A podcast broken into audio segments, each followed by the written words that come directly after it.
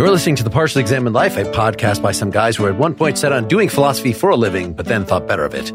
Our question for episode 318 is something like How can art make people more ethical? We read letters 1 through 15 in Friedrich Schiller's On the Aesthetic Education of Man from 1795. For more information, please see partiallyexaminedlife.com. This is Mark Linsenmayer in Madison, Wisconsin, carrying within myself a pure ideal man with whose unalterable unity it is the great task of my existence to harmonize.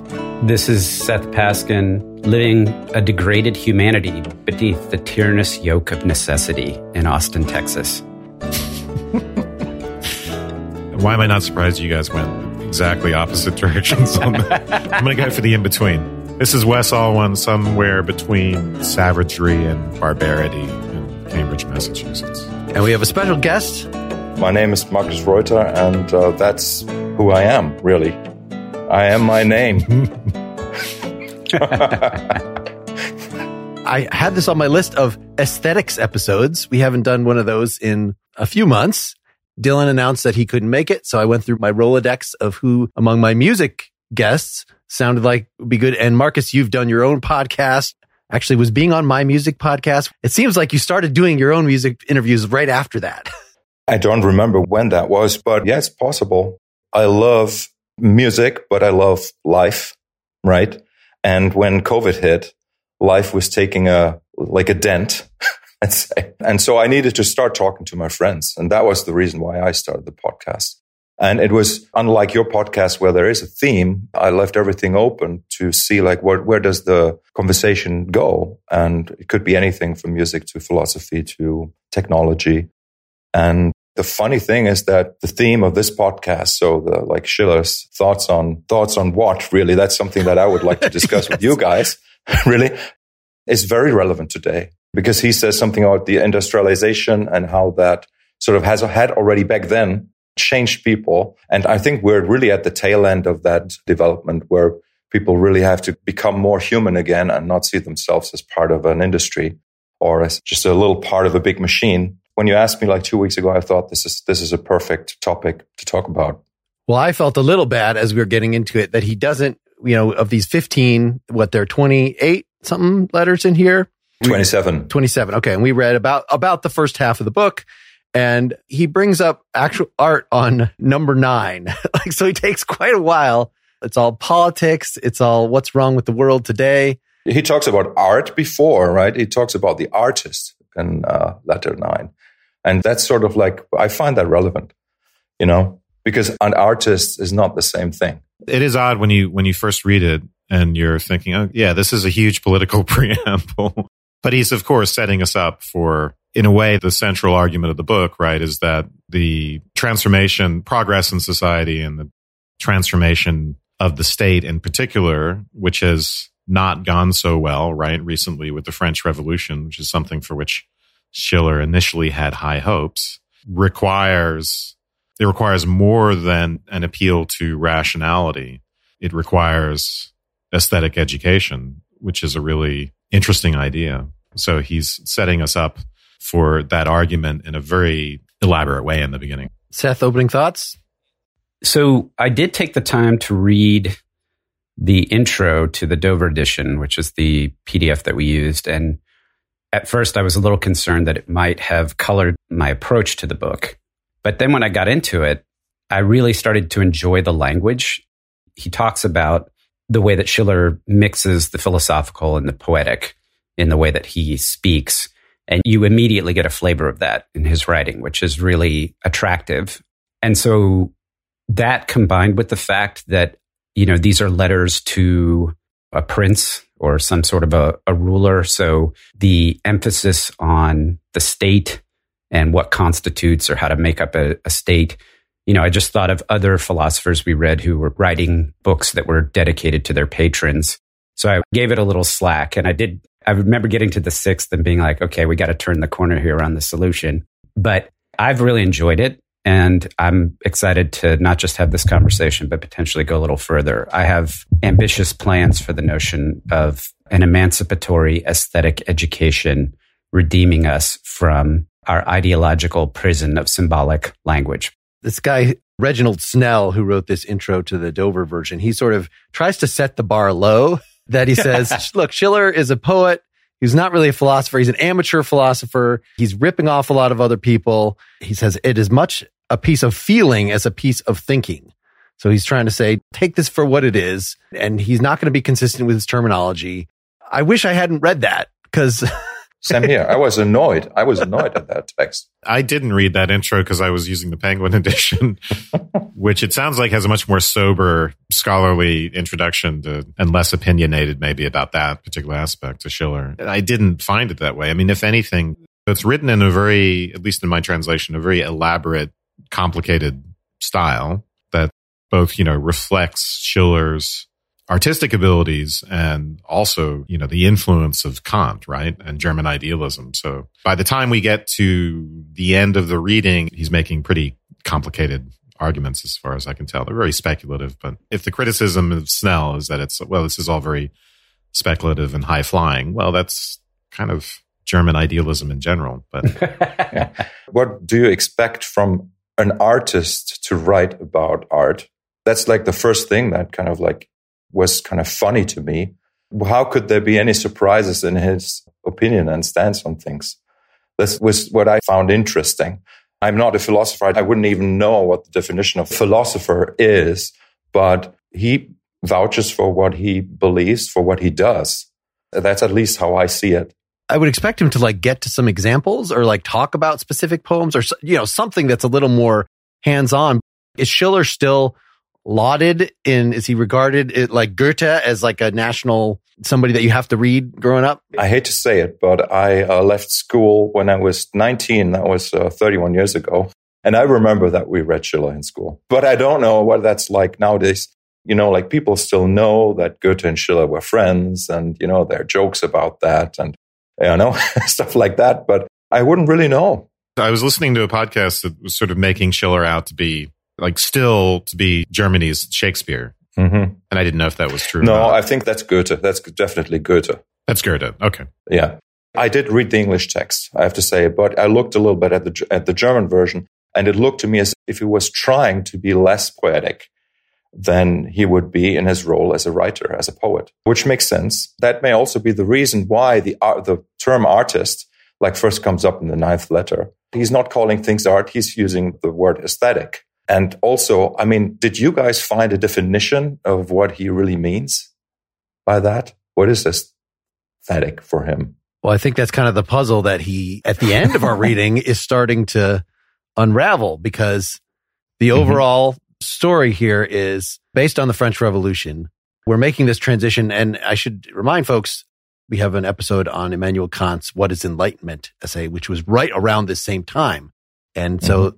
that was part of a public debate about it seems like everybody deserves rights, but can they handle it? From the French Revolution, it seems like the masses, even though you're absolutely right in demanding their rights and demanding not being oppressed and having a government run by force, the government should instead be run by reason and by popular acclaim. But yet there's worry in Germany, at least, as to whether that is really a feasible thing. And so that is what Schiller is talking about that he's like on the one hand, the people, the masses are just still kind of like Hobbes was describing back, you know, why do we have society in the first place? Because without government, without force, life is nasty, brutish and short. Everybody's just a savage. But on the one hand, these upper class, like the French nobles that were being overthrown, it's not like they're, you know, have become philosopher kings. No, they're like lazy and they don't have a great sense of art you know, are not worthy of their status and the thing that Kant is trying to shoot for, where each of us is governed by our own law, which ends up being the moral law because we're all run by reason. And so that's what the ideal democracy would be is everybody gets enlightened in this way. So we've got this rift between the uh, savages and the barbarians. It seems like a weird, I think the Philistines would be better, but yeah. So speaking of Kant, I just want to back up to Markus's question of the definition of the aesthetic, just to mention that Schiller is pivoting off of Kant's definition of the aesthetic. And this has roots in previous thinkers, some of which we've gone over. Who was that? Shaftesbury and Hutcheson. And, but anyway, the idea is that the aesthetic involves a disinterested grasp of certain objects, right? Disinterest in the sense, not uninterested, as Mark pointed out recently. Disinterest in the sense that we approach a particular object formally in a sense and not according to our own appetites or interests, right? So the example I brought up again and again in this podcast is seeing an apple and thinking, oh, that would be nice to eat, which is a appetitive, non aesthetic approach to it. And then on the other hand, thinking, oh, that's beautiful, which is, does not mean I want to do anything with that object, but it involves some other puzzling relationship to the object, which Kant ends up in the third critique, which we've also done an episode on, describing as involving a free play of the imagination with those representations, which just means that it's an unusual use of the understanding in which instead of it's still the understanding so it's it's still something to do with concepts but it's not our typical use of the understanding in which we take particulars and apply concepts to them. That's not what is going on in our aesthetic experience. So we could say more about that later. I just wanted to say that up front since this play impulse is really i think pivoting off of that idea of the free play of the understanding, but it's going to make it more into an ontology, something about the object. That's going to be important because it's one of the things that I struggled with in just the part that we read here is what you said, Wes, about not taking the object as a particular and trying to subsume it under a universal concept, also not treat it instrumentally, as you said, like you want to eat it, those two things, which are related in some sense. And ultimately, if you think about the connection between the instrumental use of something versus this notion of a free play is how you're going to get ultimately to some notion of being, you know, end versus means. And that's part of the role that this plays here that he's wanting to adopt. But Mark, I kind of, you were introducing us to the political aspect of this, the two extremes, savagery and barbarianism, which which will correspond, right? He's really ultimately through this whole thing talking about the two sides of human nature, right? The sensuous and the feeling, and the corresponding to Kant's two faculties, sensation slash intuition, and then reason slash understanding. So, and either of these sides can get over accentuated, and that's part of the, the problem. So, there's been a revolution. Supposedly, it was going to be it's the age of the, the Enlightenment. The rationalities was going to be ascendant, and it ended up in a big bloodbath and then the question is, what do we do from here and how are we going to improve society if we can't simply say, okay, let's repress the impulses and be reasonable? That apparently does not work. you guys are using words that I'm not super familiar with. You need to know that, right? But anyway, like I'm kind of like human beings, right? They have a tendency they want to believe, right? We can say that they need some sort of, I, am not saying everybody, but they need some sort of reason to live that is of a sensual quality, right? And if that is looking at the, the apple or the painting of an apple, the painting of a, of, of a scenery, this whole idea of romanticism, which like we apply that word to like a, an epoch, right? But it's not really, or, or an idea, but it's something that's always been present. And as far as I understand it, the industrialization led to this possibility that like the romantic view is not necessary to survive. You could just go into like a factory, you could work in a mine, and you would do that every day for 40 years. You would get the money from the same person. You could live without having anything that sort of like speaks to the heart. That's not human. That's what I think is really like the core point here that in order to have some sort of like interest, even in supporting the idea of the state is that there needs to be some sort of happiness, some sort of satisfaction. And without that satisfaction, we are savages. I agree. Be like animals, which we are. Like I'm not saying, but there's, there's something human. There's something beyond what animals would do. That is sort of what Schiller is kind of like pointing out. Obviously, in the historic context, this sort of makes sense. But from my perspective nowadays, he's just stating the obvious. I mean, I think we should talk a little more about this because savages are kind of easy to understand, but the barbarians, I like Philistines or is it Philistine or Philistine? So we're on the the fourth letter. I just want to say I don't want to just skip those first three. No, no, I'm still in the early letters, but I've got a quote. So, by the way, Schiller, much in the way of like Adorno, this is like a quote factory. This thing is amazing. There's just some brilliant stuff in here. But to tie what Mark is talking about to what Markus brought up, the two ways you can go wrong is to be too extreme on the feeling sensual side where you're not incorporating reason and you're animalistic. And that's the bloody French Revolution aspect of it, right? In the state context. The other direction is you can be too rational and you give up the sensuous. And the way that manifests in the state context that Markus was pointing to. So this is in the second letter because the first one's just kind of a preamble. But today necessity is master and bends a degraded humanity beneath its tyrannous yoke. Utility is the great idol of the age to which all powers must do service and all talents swear allegiance. In these clumsy scales, the spiritual service of art has no weight. Deprived of all encouragement, she flees from the noisy mart of our century. And there are multiple quotes later on that kind of reinforce and broaden this, but Schiller's basically saying the over indexing towards reason has created this. He uses the term business later on, but it's essentially a market economy or a commercial kind of structure to the state where if you're the watchmaker, we need you to make watches. I don't need you to make music. I don't need you to write books. I need you to just make watches. And it becomes who you are. And then it defines what the scope of your possibilities are. And that's a degradation of your humanity because the point in Schiller's is that we should all have the, I'm not sure if he thinks all of us, but at least the notion of what constitutes a fulfilling human existence is much richer and more round than that. And it includes aesthetic appreciation, the ability to access the beautiful and to live a life according to that and not just be stuck in your instrumental utilitarian role. This is one of the things that sort of foreshadows, right? There's a lot of things in here that foreshadow Nietzsche. Focus on the aesthetic. Yeah. This being anti utilitarianism. But of course, this is a particular type of rationality, right? This Kant was opposed to Kant's deontology, stands in opposition to utility as well. And what the second letter is trying to do, it's just trying to justify why even talk about art anyway, right? We have much more urgent political problems and it's not even the fashion of the times. It's just not to value art in this type of way. Really, a philosopher might argue that aren't morality and political liberty more urgent, essentially? But the whole point of this is he's going to argue that aesthetic education and the aesthetic in general are essential to morality and political liberty.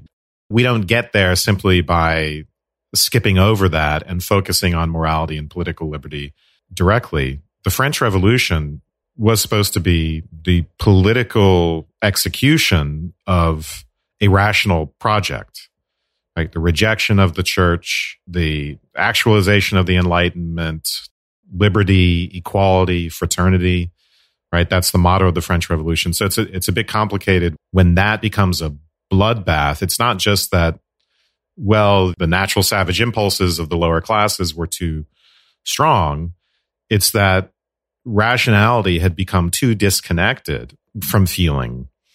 And that lack of unity, that dividedness meant that even in this very rational project could be undermined by this eruption of the suppressed natural and the instinctual. And this is another way in which Schiller is like Nietzsche. He's a sort of advocate, a legal representative of the instinctual and the and wants to reject the idea that we can become moral ourselves, order our own lives, or order the state by simply saying, okay, we're going to just create these laws of conduct that will keep the instinctual under wraps. We've had a couple episodes related to totalitarianism where it is rationality that ends up being, you could say it's an incomplete rationality. It's a shallow rationality, but it ends up being the destructive factor because if you just say, this is how society should be structured, then anything that doesn't fit into those boxes, well, you just kill it. If you actually have feeling, if you actually have a human being, you know, looking at this system, whether it be a governmental system or Markus, you were referring to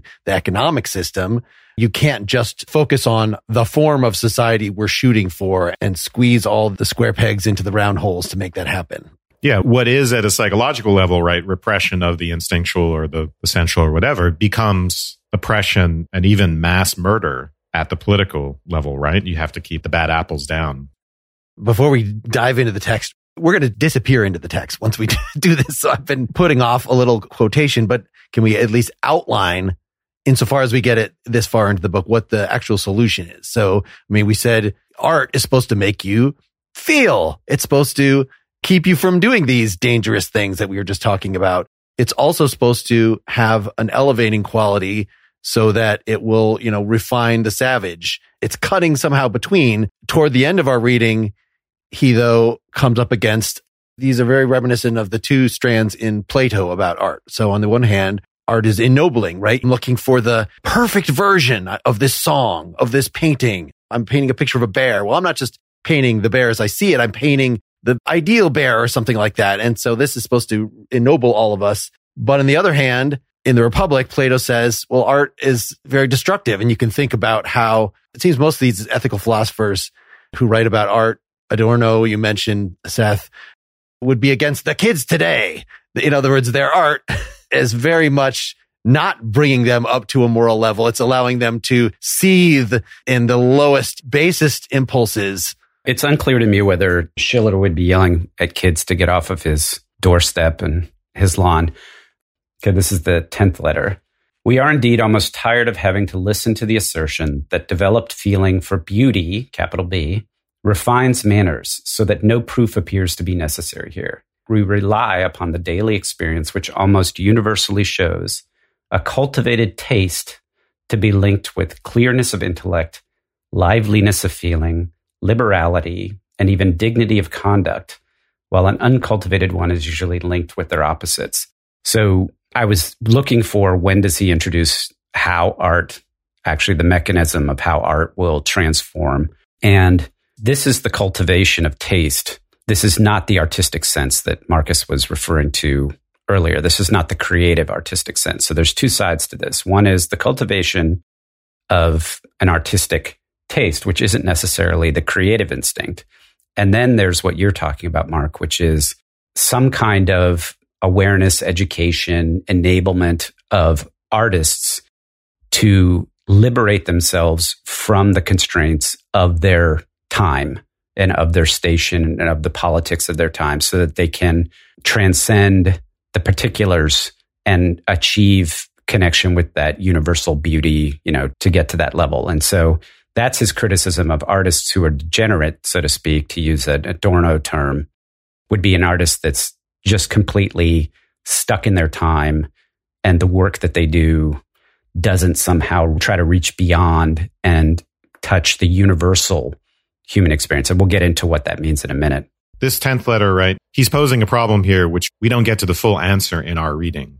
His aesthetic theory is going to be the answer to this question, right? So he says, yeah, you know, we all think the developed feeling for beauty refines morals. It's a very common idea. But there are some objections to it. Mark has alluded to those. One of the objections, well, first we'll say, I'm not just talking about people with no artistic talent who envy artists. I'm talking about people who have some real arguments, and then some of this is reminiscent of Plato, right? Art can be used to captivate people to serve the ends of error, serve the ends of injustice. You could look at societies which, in a way, seem debased and corrupted by the focus on the arts, like Romans, quote unquote, emasculated through Oriental luxury. So the idea that he wants to counter is that beauty can be kind of enervating, to use the word that's used in my translation. And then he's going to say, all right, so now I'm going to start arguing against that. And to do that, I have to get a little bit abstract. I'm going to have to talk about this ideal rational concept of beauty. I'm going to have to do something like a Kantian transcendental deduction from the possibility of sensuously rational nature, which is to say, I'm going to look at this duality in human beings that have both the sensuous and the rational in them. And I'm going to talk about how this higher concept of beauty follows from that. And it's going to take me into this realm of abstract concepts, but that's what we're going to do. And then the 11th letter on, he gets very abstract. And by the time we get to the end of our reading, we don't really know yet how this is going to solve the political problem. We do get, right, an introduction to the play drive or the playful impulse, but it's the beginning. I think we got enough. So I wanted to, to have a reaction to. So I wanted to get something from Markus before we get too far into this. As someone who does music for a lot of your time, how this struck you that if you just approach somebody and say, Oh yeah, music education, that's good. You know, and you're arguing for that. Well, you're arguing for any kind of music, just like you want them to be distracted, as you were saying, like don't just focus on the skills you need for your job. It's like an argument for general liberal arts education you got to be a well-rounded person. You got to cultivate your feeling and stuff. But then the way Schiller drives it is because I feel like he wants to say that there's actually a lot of bad art that hurts people, that what real beauty is has to be in some ways non-empirical, right? It's not just like the things that people call beautiful.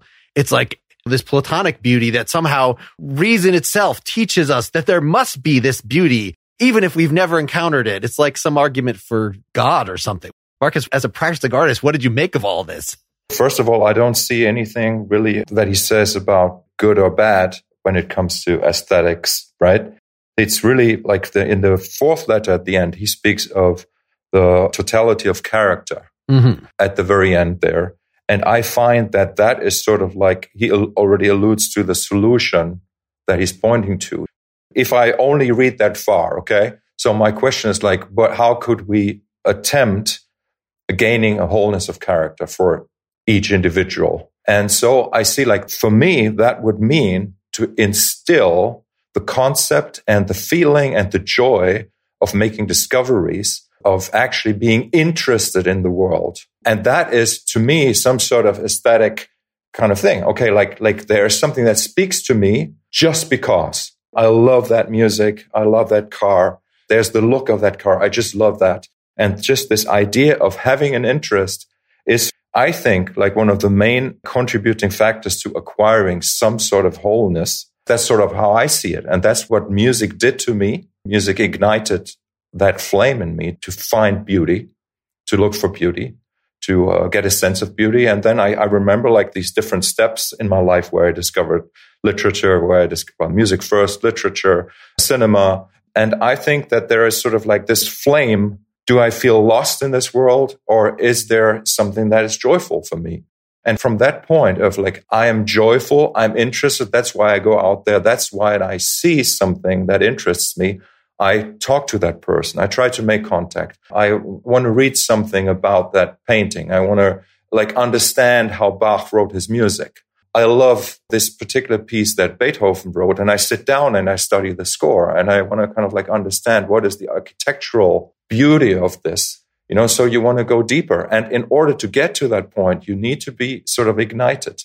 And I found myself reading through this text that this is something that Schiller had a hard time kind of like saying because he's he's trying to be a scientist where really his art would have had a much quicker and more immediate impact of a kind of igniting a person which is interesting that he's writing a, a philosophical text where he already has sort of like found his form of expression as a writer as a poet yeah yeah it's really interesting because there's a way in which Markus is talking about this right now that runs counter to the technical language that Wes introduced at the beginning about disinterestedness. Yeah. And Markus is saying, actually, what's really interesting is that I get interested, but let me gloss and rationalize this for everybody. Yeah. Well, artistic yes. disinterest is a form of interest. But anyway, go ahead. There's two aspects of what Schiller's talking about that Markus is touching on. So the first is Schiller makes the point, he talks about having to ignite a feeling. You need that sensuousness. There has to be some desire ignited as part of this process. It's that because the rational has essentially erased the thirst or the desire for beauty, that there's still an aspect of that needs to be ignited as part of his process.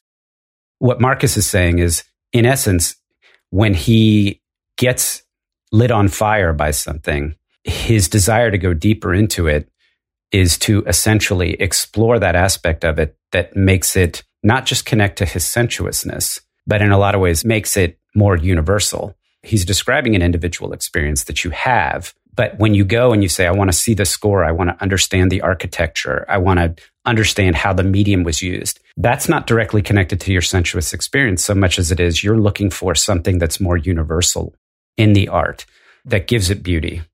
Yeah, we should be careful to understand that this is not simply a call for the return to feeling and the sensuous and all that, which is a typical caricature of romanticism and actually the romantics, including the poets. Wordsworth are calling for what they want to see is a synthesis, and this is Nietzsche right as well in the gay science. They want to see this synthesis of the rational and the feeling.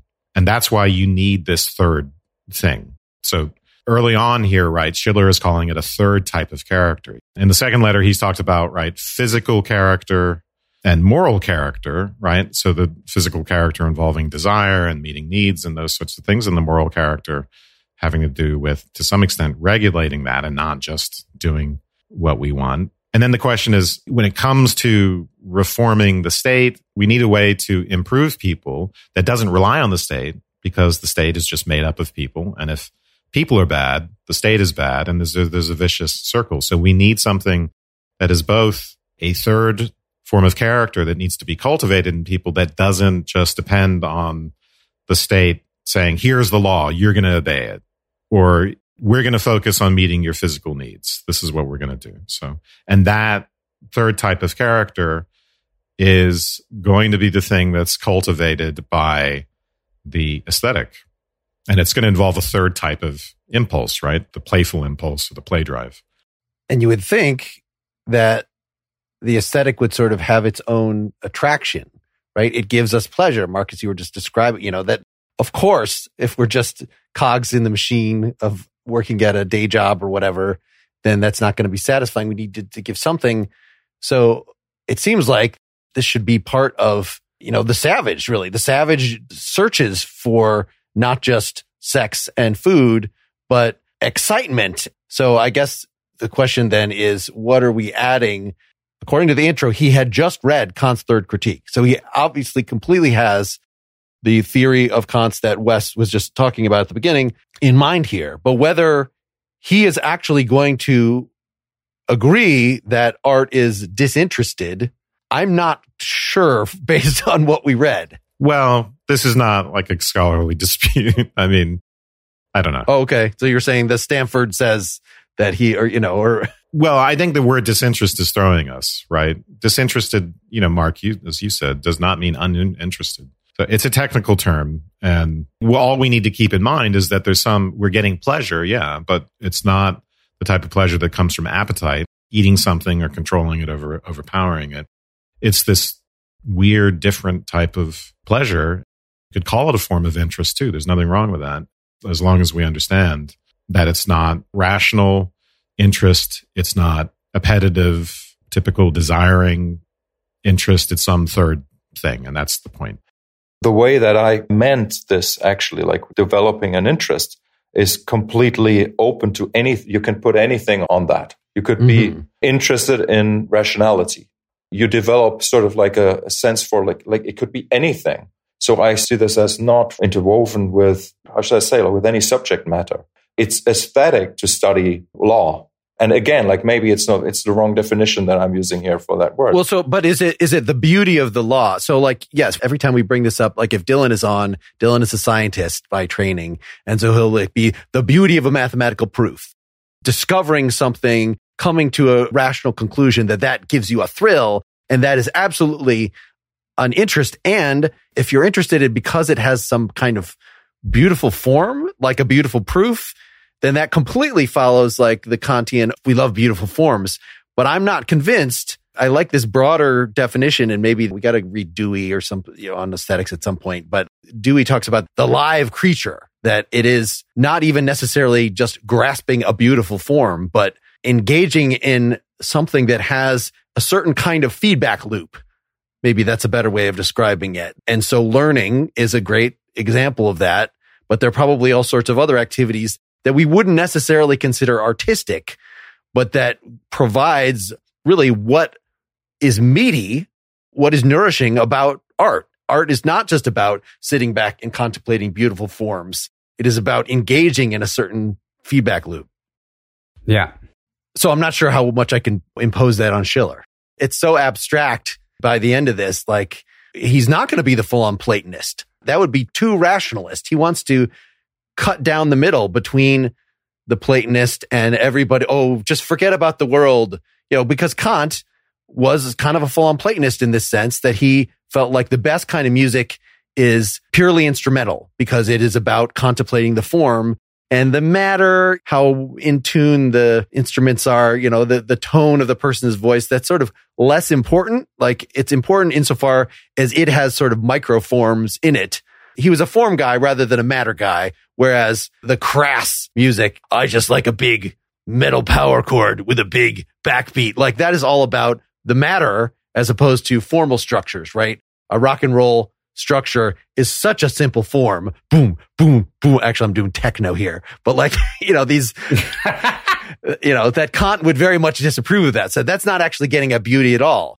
But, you know, if you're saying Schiller's shooting for a middle ground between the sensuous and the reasoning, I'm not totally sure. You know, he's certainly the fact that he's a poet. He's not about pure abstract forms like Bach writing his concertos. Once you bring language into it, you inevitably are bringing in stuff that's related to our moral interests, just the things that I think Kant would rule out. You know, I gave a description of how this is set up, which is the first one is I want to talk about art. I'm going to do it with Kantian principles. That's speculative. Now I'm going to have to tell you why in the second letter. I'm not just immediately focusing on these more urgent political problems. I'm going to respond to that. Then we talked about, you know, utility being the idol of the age and all that. And he'll say in the end of that letter, he thinks that the aesthetic is far less alien to the needs of our of the age than to its taste, right? The taste of the age is less interested in the aesthetic, but in fact, we need this. For it is by way of beauty that one approaches liberty. And then that sets us up for this third letter in which we talk about this third form of character, which is meant to be the thing that's going to allow us to get beyond the vicious circle of needing a good state in order to reform people, but needing to reform people in order to get a good state, right? The aesthetic is supposedly is going to solve this deep political problem of how progress is even possible. It's not just possible by accentuating the rational or the or the sensuous. So I don't know. That's my invitation to say, do you, is there anything anyone wants to talk about in the third letter still? There's a nice one here, which kind of harkens back to where we started. When the mechanic has the works of a clock to repair, he lets the wheels run down. But the living clockwork of the state must be repaired while it is in motion. And here it is a case of changing the wheels as they revolve. We must therefore search for some support for the continuation of society to make it independent of the actual state which we want to abolish. I thought that was interesting because it speaks to what I think is a really central, and you could say this about the individual as well. If you're trying to reform your life or you're trying to uh, change who you are or overcome, you can't just stop, tear yourself down, become somebody else overnight. There's the aspect of a kind of reformation and an exposure and an education. And it gets to the notion of practice, which I think is going to tie, I'm assuming later on, to you don't come to the whole idea that you would have an epiphany and suddenly you'd be a completely different person. It's just the same way you can't assume that the state would somehow undergo some kind of a, an experience and it would radically change. So the program is going to have to have a very detailed and it's going to require a very intentional approach, I think. He gets a little bit into what sounds like state of nature and contract theory. He's talking about the natural state and the way in which it stands in the natural state with a capital S, right? That, that confuses me at first. Right. The state is in, we're talking about the nation state. It doesn't sound so nasty, brutish, and short, right? He'll say it's consistent with the quote unquote material purposes of physical man. And it has something to do with just focusing on meeting our needs in a practical way, right? Meeting our material needs. And then there's probably a Hobbesian element because what it's opposed to is the moral state or the rational state. And that's the state in which we're following laws and we're focused on making our conduct moral rather than focusing on mere survival. And Schiller's point is that when we do that, we're thinking about an ideal society, right? We're thinking about this ideally moral society and how we're going to get there. But doing that is risky because the focus on morality comes at the cost of the focus on material needs. And that can be entirely self defeating.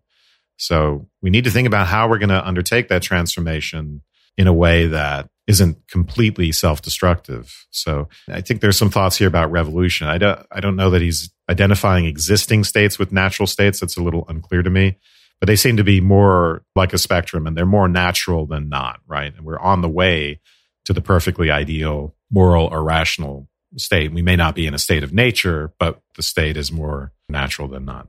What he says is this natural state, as we may call every political body or organization, is ultimately based on force and not on laws. I don't know what that means. Primordially, it's people conquering each other, and that's how we get a government. Even the practice of coming up with the idea of contract theory, I think he says is progress because we find ourselves just in a state. Somebody has conquered us and we're being ruled. But then when we sort of think about our interests as philosophers and we come up, Hey, you know, it's actually in my interest not to be in the state of nature where everybody be killing each other all the time. I guess I actually do assent. It is in my interest to be ruled in this way. Maybe uh, now that I realize that I want to tweak things, I want to make it a Lockean contract. I want to be able to get rid of really bad kings. We're still in the same state, but we've gone a little direction just by doing the philosophy. Right. So there's state of nature where it's all about force, individuals imposing their wills on others by force for the sake of their own needs. And then when we get to early states, Mark, as you pointed out, this is about, it's a rule by force in the sense of you have a sovereign who imposes his will on the people by force. And what you're working towards is a republic in which the will of the people, this is Schiller's very Rousseauian in the sense, gets expressed in the actions of the state and the laws are a function of the will of the people. There's actual representation in this sense. And so, you know, at the point in history where Schiller is writing, it's ambiguous. And again, the French Revolution was supposed to produce a republic, but it didn't get there. It ended up, and ultimately, you know, after Schiller wrote this, it end, we ended up with Napoleon, right? We end up with the terror, which Schiller has already witnessed, and ultimately it'll end up again with a monarchy. So monarchy is more of an expression of this quote unquote natural state that rules by force, and the republic is closer to the moral or the or the rational state. So is this choice of word natural? Is that something that you find in other texts in other places, or is that a Schiller invention here? It's drawing on Hobbes, I think, and the, the state of nature, and also on Rousseau, who has a state of nature account which is not so harsh as Hobbes. There's a thread in philosophy who talk about natural law and whether there's such a thing as a natural law and what's known as the state of nature. So pre civilization, which is this hypothetical construct called the state of nature. How do people interact with each other? And what laws govern those interactions? And then the idea is that there are certain natural laws that are in play, but ultimately it's the war of all against all. So it's really a question of force, but only the force of the individual against another individual. And you can't build anything, you can't own anything because you're always at risk of having it stolen or, you know, being killed. And so society comes out of a general consensus to join and agree to sacrifice some of your natural rights to a third party that will then apply those rights evenly and fairly across everybody. And that's how you get the birth of new laws and the state and all that. We've done a little bit of Kant on politics. We've never actually done Hegel on politics, but it seems like all these guys end up not being for a straightforward republic. They're a little more Rousseauian in that, like, maybe a monarch who somehow embodies the general will. Like maybe Napoleon ends up actually being the thing that we're shooting for. Somehow, you know, we're supposed to have actual participation I'm not sure about that. What he says about contract theory, right? So, in a sense, supposedly we'd left the state of nature, right? According to Hobbes, Locke, mm-hmm. all the rest. Those writers go into this hypothetical social contract that we've made. State of nature sucks, so we make an agreement, have a sovereign, have laws, all that stuff. Schiller is careful to point out, well, that never happened, right? That's just a nice theoretical account and it's a theoretical account that's meant to provide us with an ideal, but that ideal has never really fully been satisfied. We're on the way to that in a sense. But the contract is actually not really fully established. And that's why I think he can call the current state that's not ideal as, in a sense, a natural state. There may be more representation, right? Legislative bodies are more powerful and the power of the monarch has been offset and blah, blah, blah. But really, this is still about the imposition of the will of the sovereign on a society by force and on a society that doesn't have any say in it. And that's the way, of course, France was before the French Revolution. And unfortunately, the revolution didn't solve that problem. Well, this seems like a good point to take a break and wrap up part one here. Folks uh, who are PEL supporters can get part two already in your feed If not, go to partiallyexaminedlife.com slash support and get that, or just wait till next week. Thanks.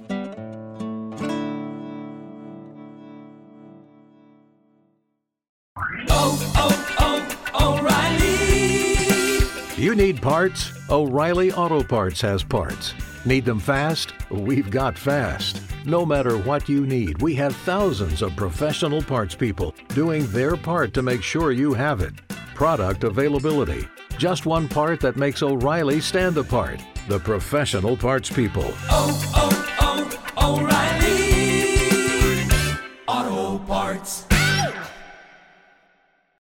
If you own a vehicle with less than 200,000 miles and have an auto warranty about to expire or no warranty coverage at all, listen up. CarShield has a low-cost month-to-month vehicle protection plan that covers more parts than ever. Visit carshield.com/audio to find out how you could pay almost nothing for covered auto repairs. Drivers who activate this vehicle protection today will also receive free roadside assistance, free towing, and car rental options at no additional cost. Get your free quote today at carshield.com/audio. That's carshield.com/audio.